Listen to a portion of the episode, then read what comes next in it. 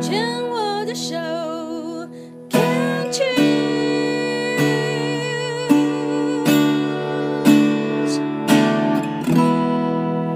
病虫害防治要继续跟竹君聊一聊哦。那回到二零零八年第一次是什么样的一个因缘机会，会发现自己罹患乳癌？啊、呃，我我是本来有子宫瘤啊，所以我都会一直找啊荣总的一位女性的医生帮我看的，是，然后也看了啊、呃、很多年。嗯，那有一次她跟我说，我呃现在乳房就有应该去照超音波啊，是她我我我跟她说我摸到了一个好像。有点硬硬的东西，嗯，那她建议我应该去找照超音波。好，我听到了，你说是因为你摸到了硬硬的，是这位女士医师建议你。那你是大概什么时候就摸到了这个硬硬的？大概有一两个月，两个月了。所以是你自己先发现是左边的乳房有硬硬的东西，但两个月之后，你跟这个妇科对。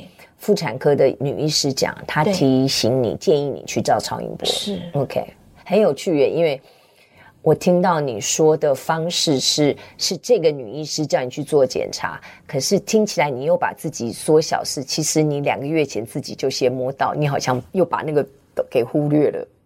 哦，你有没有发现？啊，你 你真心理学专家？没有没有，我刚刚就突然想说，嗯。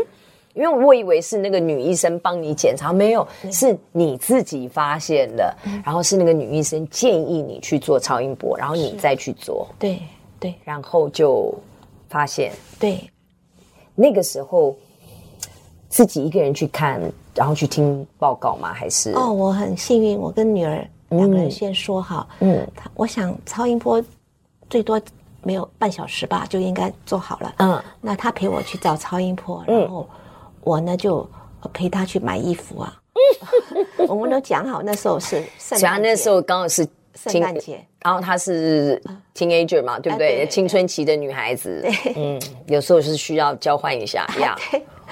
可是后来没有想到，啊，那医生也很好，呃，荣总的郑医师，他说马上穿刺，啊，你还有什么家人吗？我说我就女儿，他说哦。这样子啊，我说我好怕，现在在门诊马上穿刺，我都没有心理准备。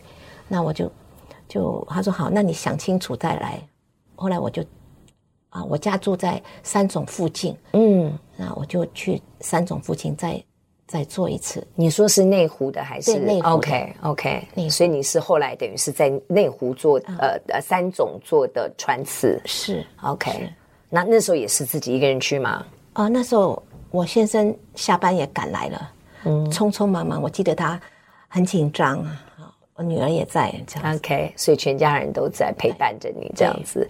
所以那个时候我发现的是三期，是回到二零零八年那一年的之前一两年，有没有发生什么重大的事件，或者是有没有什么人呐、啊、什么事啊，让你压力很大或很纠结？嗯，还是老实讲，我们现在没有怪罪任何人，也没有对错。你长期以来其实一直都是蛮有压力的。嗯，我我也不会说把那个当成压力，就是有时候生活中难免都会有压力，呃，多多少少而已。那这个复发转阳性的意思是什么？呃，医生也没有办法解释。可能百分之十到十五的人会有会有这个现象，所以因为我知道三阴性的呃乳癌是，嗯、呃，它必须好像没有。药可以有效的抑制它的发展就对了，对，那个十五年前，对，它就必须要全切或把它切的比较干净，大面积切掉，然后那还要复发率非常非常高。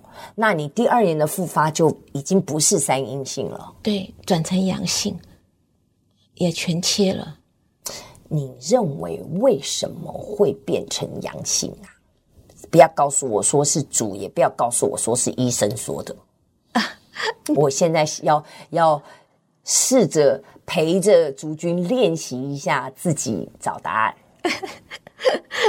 嗯，我也不知道为什么，可能那个时候我自己的情绪，呃，不知道怎么发泄出来。嗯，我都自己写了一页又一页的，我很害怕。哦，啊、呃，对，是真的很害怕，我很担心，如果我走了，那我妈妈怎么办？我家人，嗯、我先生怎么办？所有的家人怎么办？我不能在那个时候就离开。你是说第一次的确确诊是乳癌之后，是你就已经开始用书写的方式去抒发自己的情绪？对，很好哎。你知道 writing 是有一个 therapy 哎，是非常 therapeutic，非常具有疗愈的一个作用哎。对，然后来我也写着我的母亲，嗯，我的母亲那个时候九十五岁，虽然有些失智。可是，嗯、可是她带给我很大的力量。嗯，她每天还是很开心的生活，嗯、每天都会问我说：“宝贝儿，今天你有什么节目啊？我们来一起去这里去那里。”哇！啊，对我我就觉得为妈妈而活，彼此彼此加油。那我头发都没有了，那在家里的话就戴个帽子。那那天我妈妈。一按铃，我就冲过去她房间，忘记戴帽子。我妈妈就看到我，吓了一跳。那我我就赶回我自己的房间。可是当天晚上，我妈妈哭了。我们虽然她我没有告诉她我是得癌症啊，你之前从来没有让妈妈知道说你得癌症，不知道。那你你。那个化疗的副作用让你头发光秃秃，你每次戴帽子去找他，他都没有怀疑吗？因为我都戴一个帽子，他都 OK OK 啊。那时候妈妈几岁了？大概九十五岁。OK，嗯，所以当天晚上他哭了，对他哭了，你一定又怪自己，对他一定，你害妈妈哭了。对，我是觉得啊，怎么让他知道是我自己不小心？可是我们都没有说出来，嗯，然后呢，我就。那个母亲节，我就写了一个“失智母亲也乐活”，嗯，在登在联合报。母亲节那天是啊，结果我去荣总在看到医生的时候，医生说：“哎呀，我看到你的文章，你妈妈还是很开心啊，虽然她失智了。”是是是，其实你知道吗？因为。朋友啊，真的跟大家也不是是唱衰啦，失智症只会越来越多。为什么？嗯、因为我们现在医学的进步，不管中医西医哦，嗯、人越来越长寿，嗯，但是我们的品质，嗯，我们到底适不适合活那么长？嗯，你知道我的意思吗？所以呃，虽然活得很长寿，但是我们的。功能器官的功能，它就是会减退，嗯、它就是会不好使，所以失智症只会多不会少，嗯、而且年龄层渐渐的降低。对，我现在周围就有好多好多的闺蜜哦，好朋友哦，嗯、先生，呃，就失智。嗯，我发现或者是朋友的家人哦，嗯、长辈失智，我发现失智的人本身，是最快乐的。嗯，对，我妈妈真的很开心。折磨辛苦的是旁边的人，嗯、因为我们还是很认真的想要告诉他，想要帮他忙，告诉他现实是怎么回事。嗯、但是对他来讲，他根本不在乎。嗯、你现在告诉他了，他知道了，他下一秒钟又忘了。嗯、对，那辛苦的是谁？可是那时候又是我们自己，对不对？可是那时候我不觉得辛苦了，我是反而觉得 有妈妈在，不管她是什么样的情况，心里都比较安定。你是因为你有这样的一个接纳跟转念，嗯、就看到妈妈这样的状况，嗯、有妈妈的陪伴，你就很开心。你的 focus 在那里，你的焦点在很多失智的患者，嗯，病患的家人或陪病者，嗯，会有一个惯性的告诉他、提醒他，不是啊，嗯，这个事情是怎么样啊？那个谁谁谁是谁啊？那个呀呀呀，嗯，其实累的是自己，嗯，因为我看到的经验，从旁观察的失智症患者，他们自己，他们根本不在乎。啊，你真的提醒他，你还在提醒他失智了。嗯，不提他自己会更不开心。嗯、你干嘛一直说我生病？嗯、我没有啊。嗯，因为失智的人很容易，他没有病逝感。对，他会不知道自己的状况。对，他的时空会错乱。嗯，那他如果真的很开心，很多后来转念的陪病家属或者是陪伴者，就是跟着他一起演，嗯，对跟着他一起玩。对，你说的 完全就是这样，对不对？对对，我我们都不把我妈妈当成失智。